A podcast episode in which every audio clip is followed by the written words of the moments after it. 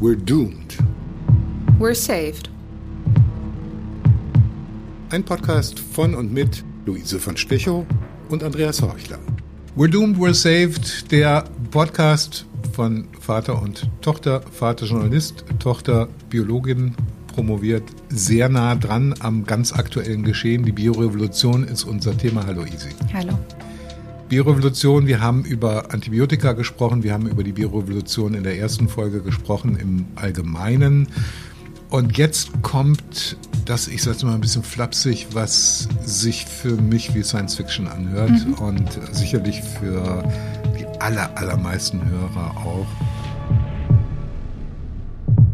Genetic Engineering, also ich suche mir die blauen Augen für mein Kind aus oder die blonden Haare, die Körpergröße, den Spitzensportler et cetera pp. Kommen wir alles zu.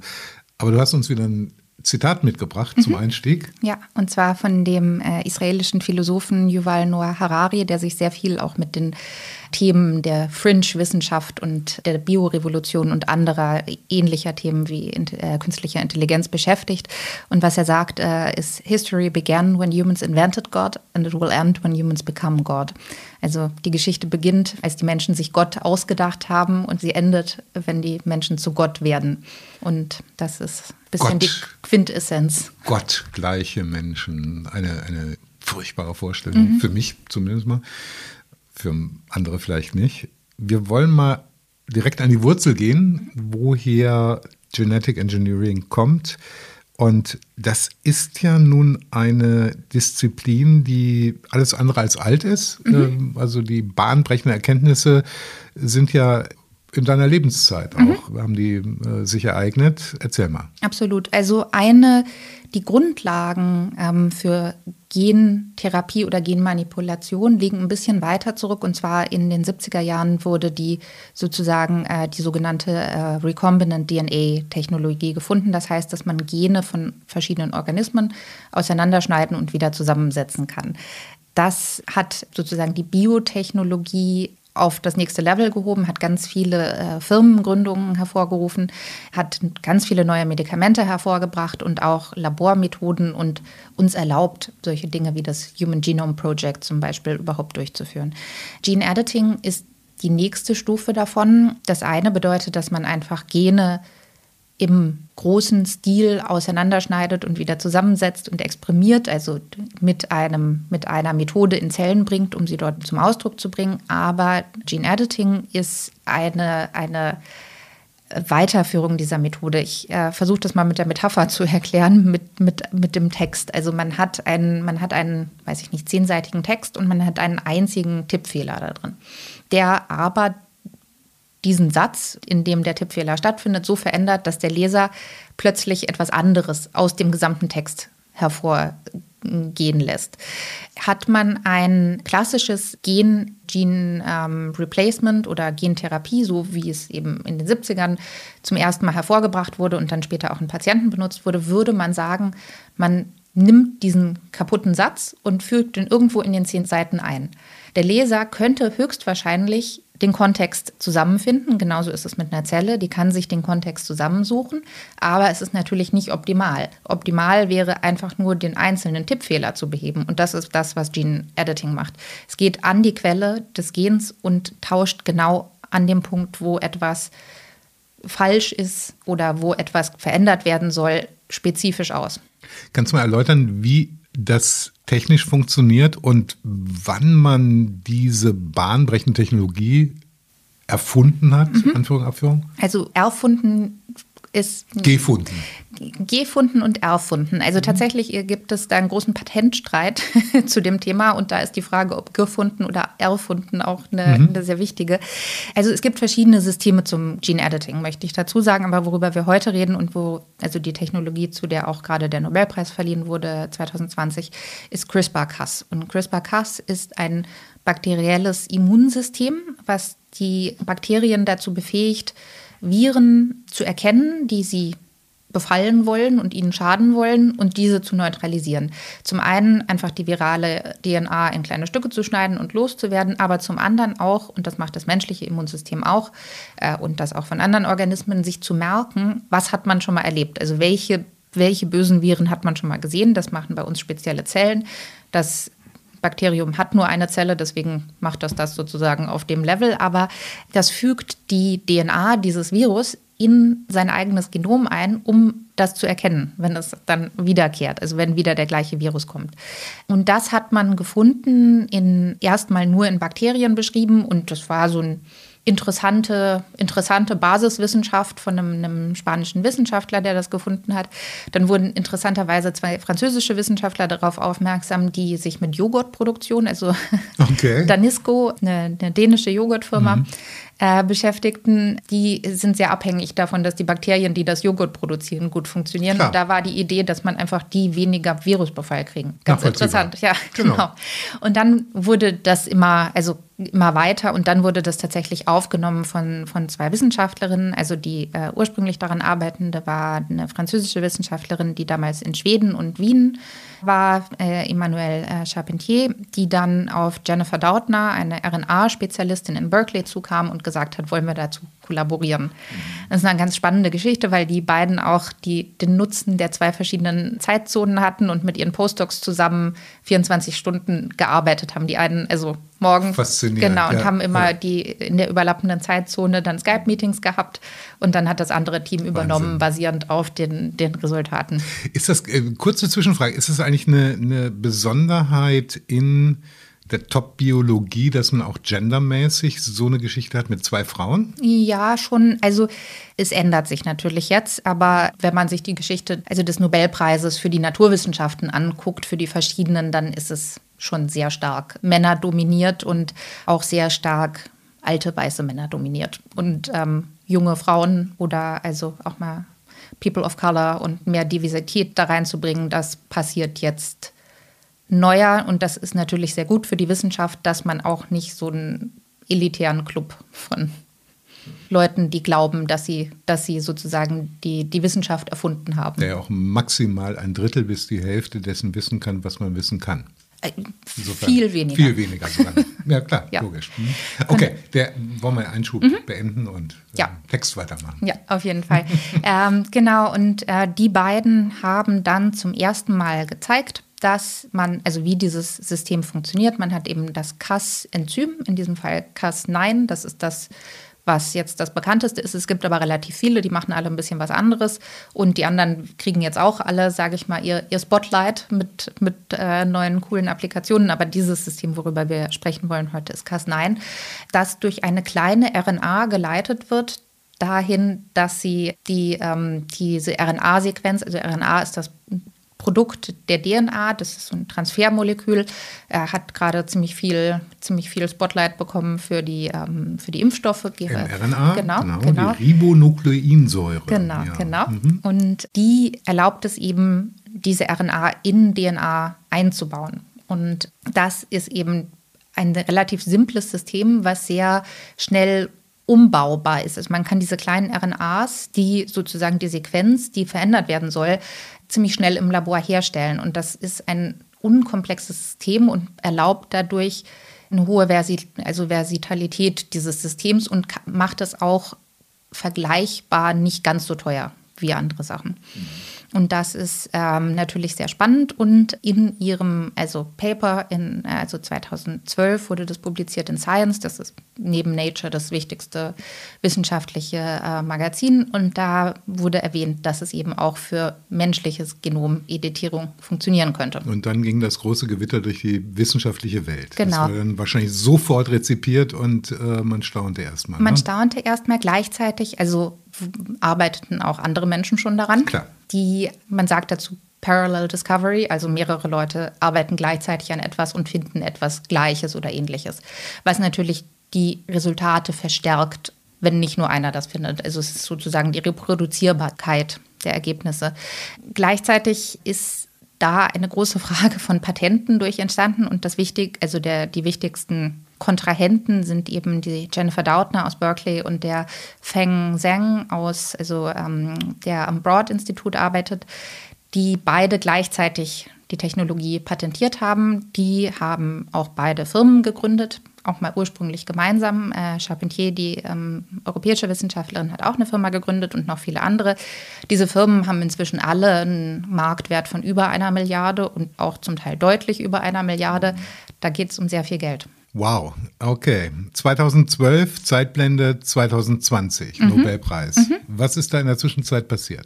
In der Zwischenzeit hat man herausgefunden, dass, also hat man die Umsetzung, dass man damit ähm, menschliche Zellen, beziehungsweise hat man erstmal gezeigt, also es gibt so sogenannte eukaryotische Zellen, die sich von Bakterienzellen dadurch unterscheiden, dass sie einen Zellkern haben. Also es ist einfach eine extra Barriere, die um die D N A ist. Und es klingt trivial, es ist es höchstwahrscheinlich nicht, etwas vom Bakterium oder von einem, also Test-Tube in eine Zelle zu übersetzen. Darum geht auch der Patentstreit vorwiegend. War das obvious, dass man das machen konnte oder nicht? Das ist der, der wichtige Schritt gewesen, den zum ersten Zhang gezeigt hat, aber den Doudna auch gezeigt hat und dann auch noch viele andere Wissenschaftler innerhalb der nächsten Wochen genau das Gleiche gezeigt haben, nämlich, dass man das auch in Zellen, die einen Zellkern haben, umsetzen kann. Und dann kommen natürlich die nächsten Schritte. Kann man das im Menschen anwenden? Also kann man das als eine Gentherapie anwenden? Und hier muss natürlich also zuerst mal die Sicherheit der Technologie bewiesen werden, um zu zeigen, dass keine Off-Target-Effekte, also keine Mutationen induziert werden. Das ist auch mit der klassischen Gentherapie immer wieder ein Problem und das taucht tatsächlich auch für diese Technologie auf, dass Patienten meistens Leukämie bekommen, weil eine Mutation ausgelöst wird dadurch.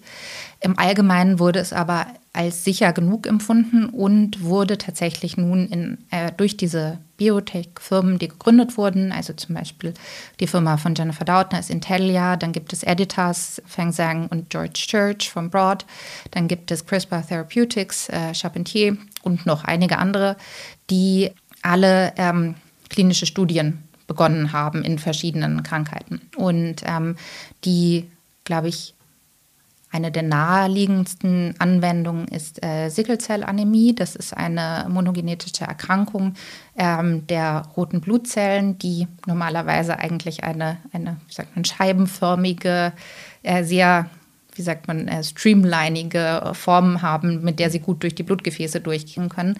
Und die sich dann zu einer Sichel verformen und dadurch verklumpen Klar. in verschiedenen mhm. Teilen. Und die Menschen haben einfach schlimme Schmerzen und kriegen aber auch andere, also solche Crisis, wo zum Beispiel sich dann Blut in der Lunge anstaut oder so. Und das ist ein, erstens eine verkürzte Lebenserwartung und zweitens ähm, sehr starke Schmerzen für das Leben, das man hat.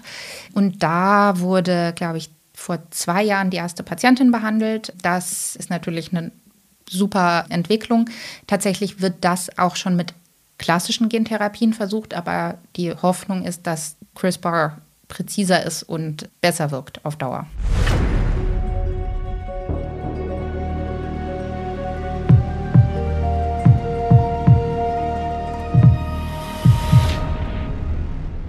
Können wir dann mal ganz kurz reinzoomen? Auf jeden Fall. Also auf diese äh, Patientin, mhm. also die Sichelzellenerkrankung, mhm. was da um, zum besseren Verständnis mhm. für die, für die Hörerschaft. Erklär uns nochmal, was da passiert. Also was passiert ist, dass den Patienten, die für Krankheiten wie Sichelzellanämie, die ähm, im Blutcompartment sind, kann man den Patienten die Stammzellen des Blutes entnehmen. Und das ist ein Prozedere, das unabhängig von Gentherapie auch so durchgeführt wird, zum Beispiel für Leute, die einen, einen Blutkrebs haben. Die kriegen ein Stammzelltransplantat von einem anderen Donor, also meistens von einem Familienmitglied. Es ist möglich, die Zellen des Blutes zu ergänzen durch die Entnahme von, von anderen Zellen. Und in diesem Fall, was ähm, tatsächlich kaputt ist bei Sichelzellanämie, ist das, ein, das Hämoglobin-Protein. Da ist ein Fehler drin und das wird dann durch ein anderes ersetzt.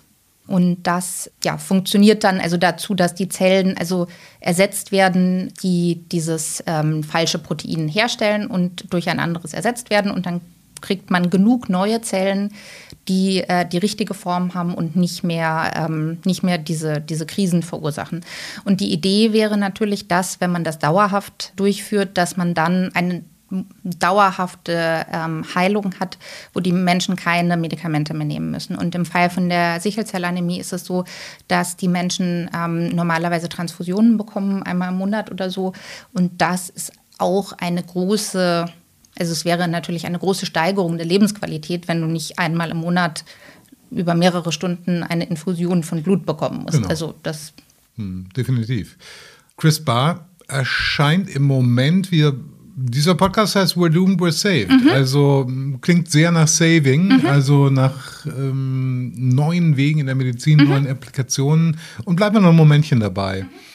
Beim Plus sozusagen. Mhm. Was, was meinst du, was wird das alles können in naher Zukunft? Ja, also für Therapien ist natürlich, also alle, alle Krankheiten, die im, im Blutcompartment stattfinden, also auch Krankheiten des Immunsystems, aber auch Krebsarten, also Leukämie zum Beispiel, die das Blut befallen können, damit adressiert werden. Das Problem mit Gentherapien, egal ob klassisch oder ähm, Gene Editing, ist, dass die Therapie dorthin muss, wo sie wirken soll. Das klingt einfacher, als es ist. Das Problem ist, man muss dieses Gen irgendwie in eine Zelle bekommen. Wie macht man das? Also man kann sich vorstellen, man gibt, gibt ein, ein nacktes Gen in die Blutbahn, dann wird das einfach ausgeschieden. Es ja. passiert wahrscheinlich gar nichts. Möglicherweise interagiert es mit dem Immunsystem und wird neutralisiert. Um es in die Zelle reinzukriegen, muss man es entweder mit etwas ummanteln, dass es reinlässt, also zum Beispiel irgendwie sowas wie so eine Art seifige, seifige mhm. Oberfläche, die durch die Membran durchgeht. Aber dann ist die Frage, in welche Zellen wird das aufgenommen? Genau. Dann gibt es eine Variante, und das wird natürlich am häufigsten gemacht, und das sind ähm, virale Vektoren. Ähm, man benutzt sozusagen einen entwaffneten Virus, in den man das Gen einbaut oder in diesem Fall das Geneditierungssystem, und das bringt das in die Zelle. Das funktioniert, aber man muss immer noch das Organ erreichen, in das man rein will. Und wieder, das funktioniert nicht, wenn man es einfach nur ins Blut spritzt, weil du musst eine hoch genug Konzentration in dem Gewebe, in das du willst, bekommen, wohingegen man nicht noch den Rest des Organismus beeinflussen soll. Und das ist wirklich leichter gesagt als getan. Was ganz gut funktioniert, ist, das in der Leber stattfinden zu lassen. Da ist das Organ, das die Exkretion von den meisten Substanzen, also den fremden Substanzen sozusagen, durchführt. Und für eine Krankheit der Leber wurde jetzt auch das erste In-Vivo-Gen-Editing äh, im letzten Jahr durchgeführt. Also In-Vivo heißt, dass es im Patienten direkt einfach gespritzt wurde und dann in der Leber funktioniert hat. Das andere, wenn man die Zellen des Blutes rausnimmt, dann nennt sich das ex vivo, das heißt also außerhalb des Körpers. Klar. Genau. Mhm. Und das macht es ein bisschen leichter, weil man eben diese Test-Tube-Situation sozusagen zurückbringt. Eine weitere relativ naheliegende Variante ist, dass man im Auge, also es gibt einige genetische Erkrankungen, die zu Blindheit führen, besonders bei Kindern, und in das Auge das reinzuspritzen funktioniert auch für andere Gentherapien, und das sind tatsächlich auch welche zugelassen. Auch da wird große Hoffnung auf das Gen-Editing. Liegt, liegt daran, dass das Auge so ein abgeschlossenes genau, System ist. Genau, ne? genau. Und da mhm. man, man auch direkt was reinspritzen kann. Das ist aber für die meisten Sachen einfach nicht der Fall. Tatsächlich könnte ich mir vorstellen, dass dieses Problem irgendwann besser behoben wird, dass man die Therapien dahin bringt, äh, wo sie wirken sollen. Der zweite Faktor ist aber, dass man den genetischen genetische Grundlage der Krankheit verstehen muss. Und das ist nicht in allen Fällen so einfach, wie man glaubt. Also man hat ja bei der Entschlüsselung des menschlichen Genoms, ähm, wurde damals von Clinton gesagt, the most important map created by man, und ähm, cancer and other diseases soon will be a thing of the past. Also nicht exakt wiedergegeben, couple of, aber so. Couple of years ago. Genau, yeah. zwanzig Jahre, mm-hmm. zweitausend, zweiundzwanzig yeah. Jahre. Das ist nicht passiert. Yeah. Ähm, und zwar ist es so, es gibt monogenetische Erkrankungen, Sickelzellanämie, viele andere Stoffwechselerkrankungen, Gehirnerkrankungen wie Huntingtons, aber sehr, sehr viele andere Sachen sind äh, komplex. Viele Krebsarten, äh, Herzerkrankungen, hm. dann die ganzen, ganzen Gehirnkrankheiten wie, wie Schizophrenie oder auch, auch psychologische Erkrankungen wie bipolare Störungen oder Depressionen. Da spielen Gene eine Rolle, aber man können nicht leicht sagen, wenn wir das rausschneiden oder das ja. reinsetzen, dann ist die Krankheit weg. Es gibt höchstwahrscheinlich keine Monokausalität genau. in den Zusammenhängen. Mhm. Wenn ich mir mal die, die, die Hitliste, also hört sich blöd an, aber die Hitliste der Erkrankungen mhm. angucke, also Platz eins unangefochten immer Herz-Kreislauf-Erkrankungen, Platz zwei äh, sicherlich Krebserkrankungen mhm. äh, in dem Fall. Da sind wir mit Gene Editing, um mit diesen großen Krankheitspopulationen umzugehen und auch Todesursachen mhm. umzugehen, da sind wir noch ein Stück entfernt, ne? In vielen Fällen, ne? Ja. Bis auf Blutkrebs vielleicht, ja. Ne? Ja, genau. Also es gibt, es gibt einige Krebsarten, die sich sehr stark, also entweder gibt es also vererbbare Krebs, also Krankheiten, wo man eine, eine Prädisposition für die mhm. Entwicklung von Krebs hat. Es gibt zum Beispiel ein Syndrom, wo man ähm, das, das sogenannte B R C A-Gen ähm, mutiert ist und dann eine hohe Wahrscheinlichkeit hat, Brustkrebs oder Eier, Eierstockkrebs zu bekommen im Laufe des Lebens. Das Gleiche gibt es für bestimmte Hautkrebsarten und auch für einige andere Krebsformen. Das ist aber relativ selten. Die meisten Krebsformen entstehen durch sogenannte somatische Mutationen. Das heißt, in der erwachsenen Zelle läuft was schief. Da gibt es wieder welche, die relativ stark von einem Gen abhängen. Und ähm, wenn man das ausschaltet, dann, sage ich mal, kann man den Krebs damit besiegen. Das ist aber auch nicht in allen Fällen so. Und oft ist das Ausschalten dieses einen Gens, führt dann dazu, dass der Krebs einfach umsattelt und einen Umweg nimmt und ein neues Gen benutzt. Dementsprechend ist es nicht ganz so leicht. Und man müsste wahrscheinlich Kombinationen von Genen damit angreifen. Aber, also, das hat man tatsächlich noch nicht ganz so gut verstanden.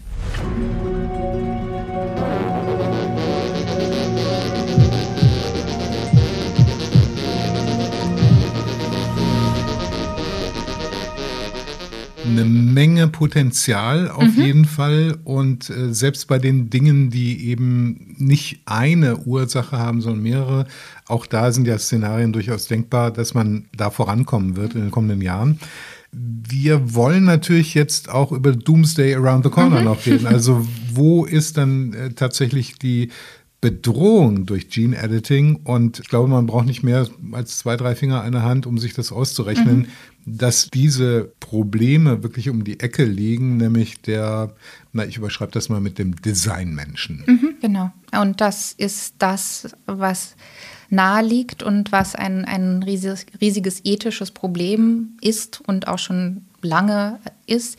Die Frage, verändert man das genetische Material eines Embryos oder einer Zelle, also einer Eizelle oder eines Spermiums, was sich dann auf die nachfolgenden Generationen auswirkt. Und diese Frage kann man von sehr vielen Blickpunkten oder also von sehr vielen Richtungen betrachten. Ähm, auf der einen Seite aus der Sicht eines Patienten oder aus der Sicht der Eltern eines, eines potenziell kranken, kranken Kindes, das ähm, eine genetische Erkrankung bekommt und nur eine sehr kurze Überlebenschance hat zum Beispiel. Mhm. Oder die Geschichte, dass, ähm, dass also die Huntingtons-Krankheit, wo man eine, eine neurodegenerative Erkrankung, wo man motorische Probleme kriegt und, glaube ich, so um die dreißig tatsächlich die Neuro- Neurodegeneration einsetzt und man wahrscheinlich das vierzigste Lebensjahr nicht erreichen wird. Und die, groß, die Chance fünfzig Prozent ist, wenn beide Eltern Träger sind, dass das Kind das auch haben wird.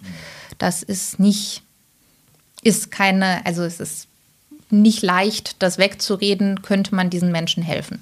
Auf der anderen Seite ist die, die Geschichte des Slippery Slopes. Wo fängt man an, wo hört man auf? Ja, und es gibt, es gibt dann natürlich auf der einen Seite, vielleicht kannst du uns da auch mal ins Bild rücken, die juristische Betrachtungsweise, was darf man, mhm. wo? Und die ja ganz banale Erkenntnis natürlich, was uns die Geschichte auch lehrt, was Menschen können, machen sie mhm. letztendlich. Absolut. Also das vererbbare Genom editieren ist in den meisten Ländern entweder explizit verboten oder es gibt einfach keine Regularien dazu. Für Research Purposes, also im Labor, darf man ein bisschen mehr, wenn man nicht plant, also den Embryo zu implantieren. In Deutschland ist es zum Beispiel verboten, in ähm, England oder Amerika darf man gewisse Experimente machen, aber nicht damit weitergehen. Es gab den großen Schock in zweitausendachtzehn, als ein chinesischer äh, Wissenschaftler Hu Jiankui tatsächlich ein medizinisch nicht notwendiges Experiment an ähm, Embryonen durchgeführt hat. Ähm, hat Eltern ähm, ausgesucht, wo der Vater H I V positiv war und die Mutter nicht, äh, auch mehrere, und hat in den Embryos, ähm, die also in In-vitro-Fertilization, also außerhalb des Körpers gescreent wurden, hat er ein Gen, das ein Rezeptor für H I V ist, ausgeschaltet, sodass die Kinder eine Resistenz haben könnten. Allerdings ist es ein medizinisch nicht notwendiges Prozedere gewesen, weil das sich auch so verhindern lässt, dass die Kinder das erben. Also durch das, das Waschen der, der ähm, Spermazellen, das war ausreichend. Das, man hätte das nicht tun müssen. Er ist inzwischen tatsächlich inhaftiert, also ich glaube für drei oder vier Jahre ins Gefängnis geschickt worden in China. Und er hat das Ganze sehr geheimnistorisch gemacht. Er hatte einen Antrag gestellt mit seiner Universität, der aber zur Zeit, wo er die Experimente durchgeführt hatte, noch nicht wirklich durchgegangen war. Und das war sozusagen das große, der große Schockmoment, den er auch, also er hat versucht, die Daten zu publizieren, das wurde aber nicht von irgendeinem der ähm, Journals angenommen. Dann hat er auf YouTube eine Videokampagne gemacht, wo er das rausgebracht hat. Und das hat die, die große Debatte ausgelöst. Ähm, ein Teil der Wissenschaftler ist immer noch dafür, dass man Genomeditierung machen darf, unter bestimmten Bedingungen, darunter zum Beispiel äh, Jennifer Doudna oder George Church, die sagen, man muss ein gutes Regularium finden, wie man es macht, aber man kann es nicht ausschließen, weil es zu einem gewissen Grade unethisch wäre, Menschen, die eben eine Prädisposition ja, haben, das wegzunehmen. Nachvollziehbar. Mhm. Und auf der anderen Seite gibt es viele Wissenschaftler, die nach einem Moratorium fragen. Das heißt also sagen, dass es soll nicht für immer verboten werden, aber zumindest aufgeschoben werden, bis man mehr weiß. Was immer ein großes Thema ist, ist die Frage eines gesellschaftlichen Konsenses und einer offenen ethischen Debatte. Man sieht in diesem Thema, dass es wirklich sehr, sehr schwer ist und die Fronten sich sehr schnell verhärten. Ein bisschen bringt es eigentlich zurück die, die Frage der, es gibt eine große Frage, die sich im, im Zuge der Covid-Maßnahmen stellt. Wie viel Freiheit für den Einzelnen mhm. gegenüber oder wie viel Schutz für den Einzelnen gegenüber, was ist gut für die Gesellschaft als Ganze? Und das ist in diesem Fall natürlich auch die Frage. Also im Einzelfall ist es bestimmt absolut zu rechtfertigen, aber ist es für eine Gesellschaft als Ganze zu rechtfertigen?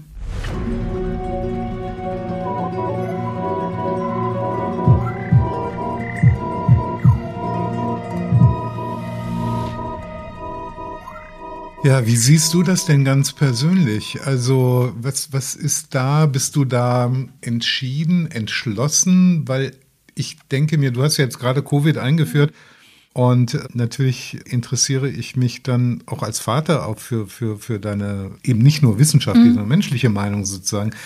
Denn ich kann mir vorstellen, dass das für eine Person, die eben sehr in der Materie mhm. drin steckt, noch schwieriger ist mhm. als für mich da zu einem Schluss zu kommen, der mhm. auch valide ist, der belastbar ist und der auch für eine, eine gewisse Zeit Bestand haben wird. Ja.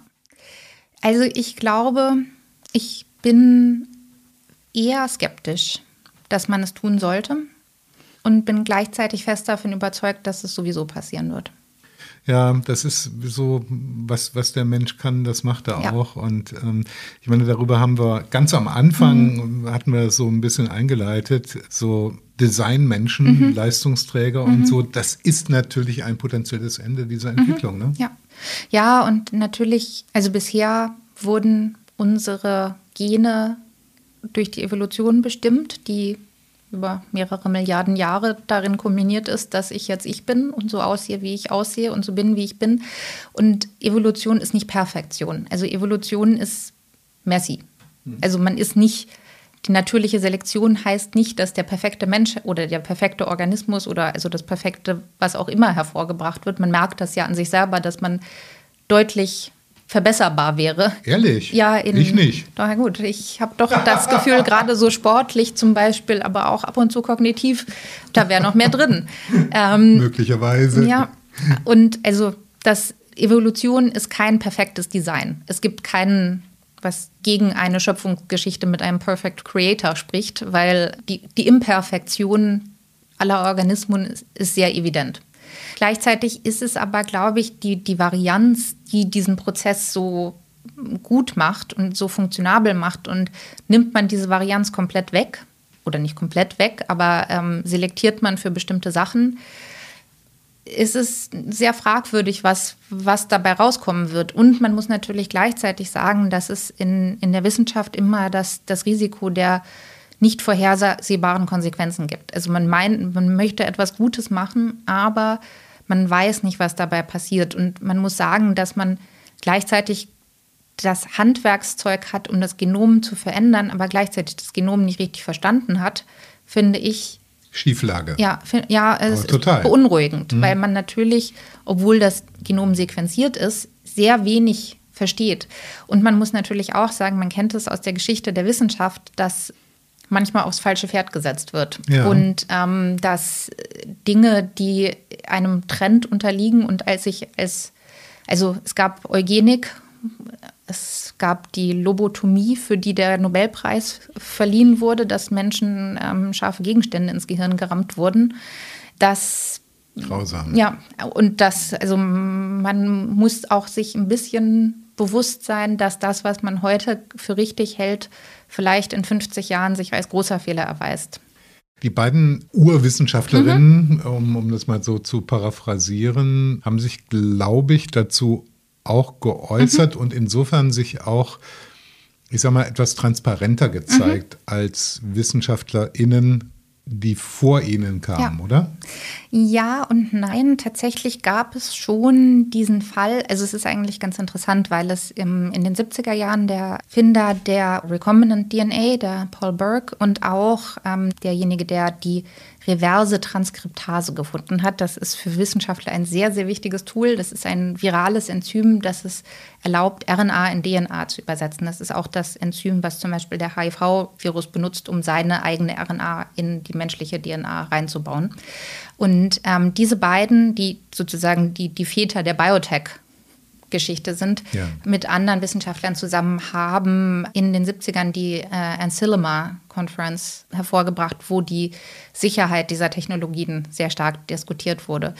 Und die Frage zum Gen-Editing, zum CRISPR, ist tatsächlich ein bisschen vergleichbar, glaube ich, mit der Reaktion der Wissenschaftler, als die, ähm, die Option der Atombombe zum ersten Mal hervorkam und die Wissenschaftler selbst plötzlich gemerkt haben, wir haben hier was gefunden, was eigentlich zu groß für uns ist. Und Oppenheimer auf den letzten Drücker noch versucht hat, die, den Einsatz tatsächlich dann ja. da in Los Alamos aufzuhalten. Genau, aber gleichzeitig auch am Anfang der Geschichte, also wo Amerika noch nicht äh, investiert war, ähm, zwei Exilwissenschaftler zusammen dann mit Einstein, der auch ein erklärter Pazifist war, aber trotzdem diesen Brief unterschrieben hat, damals an den Präsidenten gesch- also geschrieben haben und gesagt haben, wenn Deutschland das macht, dann haben wir ein Problem, wir müssen uns da einschalten. Und gleichzeitig die gleichen Wissenschaftler nach dem Abwurf der Atombomben auch ein Moratorium für die Technologie gefordert haben. Also man sieht, dass die Wissenschaftler relativ schnell, und das war, glaube ich, also zumindest ähm, bei ähm, den CRISPR-Wissenschaftlern auch so, dass sie sehr schnell gemerkt haben, wir, wir haben hier was, was eigentlich ethisch vielleicht zu groß für uns ist, aber was wir uns auch nicht gerne wegnehmen lassen wollen. Sobald politische Regularien da sind, hat man natürlich weniger eigene Handhabe. Und sie haben es versucht, selber in den Griff zu kriegen. Ich glaube, dass dieser chinesische Wissenschaftler, der dann eben diese Experimente durchgeführt hat, gezeigt hat, man kriegt es nicht selber in den Griff. Mhm. Die Sache ist, dass es aber auch politische Regularien nicht ändern werden, weil die Technologie ist nicht besonders, also sie ist nicht einfach, aber man kann tatsächlich das als Nichtwissenschaftler machen. Und es gibt eine neue Klasse von, von Laienwissenschaftlern, die sich Biohacker nennen, und die, so wie die frühen Computerpioniere in ihren Garagen Computer zusammengebaut haben, eben mit CRISPR experimentieren und sich selber injizieren und ähm, Frösche oder Hunde oder irgendwelche Organismen verändern. Hört sich nicht gut an. Es ist, es hat eine, es hat schon auch eine positive Seite, finde ich, das Biohacking, weil das natürlich diesen Elfenbeinturm-Aspekt wegnimmt. Es demokratisiert. Es demokratisiert die Wissenschaft. Mhm. Viele Bereiche des Lebens werden natürlich besser, wenn sie demokratisiert werden. Gleichzeitig gibt es in der Wissenschaft eben diesen Prozess der ethischen Checkpoints. Und die sind nicht nur politischer Natur, sondern die kommen auch durch das Peer Review. Also die kommen dadurch, dass man Resultate der Arbeit zusammenfasst und publiziert. Und wenn man die publiziert, dann lesen die deine Peers und sagen dir, das glauben wir dir oder das ist nicht in Ordnung. Und gleichzeitig muss man Anträge stellen, um bestimmte Experimente bewilligt zu kriegen, sodass man nicht jeder anfangen kann, einfach irgendwas zu machen. Und das ist natürlich so, wenn du das zu Hause in der Garage machst, dann kann jeder einfach irgendwas machen. Und das, also es, es gibt den, diesen einen berühmten Biohacker, er heißt ja Josiah Townsend, glaube ich, der sich irgendwann auf einer Konferenz einfach selber ein CRISPR-Gen, also CRISPR für ein höhere, höheres Muskelaufkommen gespritzt hat. Ist natürlich nichts passiert. Es gibt eine Geschichte, wo jemand versucht hat, sich eine eigene ähm, H I V-Therapie zu bauen. Das, auch das hat nicht funktioniert. Man sieht, also es gibt einige Charaktere in diesen Biohackern, die sehr prominent waren. Also der eine wurde inzwischen auch tot aufgefunden. Man weiß nicht, ob das an dem Biohacking oder am Drogenkonsum lag. Aber man sieht, da sind einige Charaktere dabei, die nicht ganz stabil wirken. Mhm. Und, ähm, to say the least. To ja. say the least. Mhm. Und wir werden in der nächsten Episode noch über die Geschichte, über den Menschen hinaus sprechen. Man hat natürlich auch das Potenzial, Biowaffen herzustellen damit. Und auch da ist die Frage, also diese ethischen Checkpoints, was, welche Art von Experiment macht man und welche nicht, ist sehr wichtig. Ja, Isi, ich würde sagen, für diese Folge wollen wir es bewenden lassen. Mhm. Ich resümiere, es gibt Doom, es gibt Saving, das Glas ist schon ziemlich voll und viele mhm. Dinge sind aus für meine Ohren einfach sehr vielversprechend mhm. in eine Zukunft, die möglicherweise, wo es gelingen wird, natürlich durch Gene Editing tatsächlich Krankheiten wirklich mal ja. zu besiegen. Also das, was Clinton, du hast zitiert, im Jahr zweitausend mhm. gesagt hat, dass man da wirklich mal vorankommt. Mhm. Aber die Bedrohungen sind auch doch ganz, ganz enorm. Ja, auf jeden Fall. Also und man muss halt wirklich dazu sagen, also ich habe die Episode für mich selbst als ein Pandoras Box äh, Wissenschaft betitelt. Das Problem ist einmal, also sobald es draußen ist und replizierbar ist, es geht nicht wieder zurück. Die Box ist offen. Die Box genau. ist offen mhm. und es ist natürlich auch, wie mit vielen anderen Sachen in der Biorevolution, die Frage des Konsenses. Und wenn man keinen, also man wird keinen gemeinsamen Konsens zwischen allen Nationen der Welt bekommen und man wird höchstwahrscheinlich einen CRISPR-Tourismus irgendwann bekommen, wo man in ein bestimmtes Land fahren kann, wo man sich die Sachen so designen darf, wie man es gerne möchte. Und vermutlich gilt das umso mehr für das, was wir nächstes Mal besprechen, nämlich das eben, wie du gesagt hast, was über Menschen hinausgeht. Mm, genau. Vielen lieben Dank. Ja, vielen, vielen Dank. Sehr spannend und ich muss sagen, du hinterlässt mich einmal mehr mit Hoffnung und mit Sorge. Ja. Danke dir, Isi. Danke dir.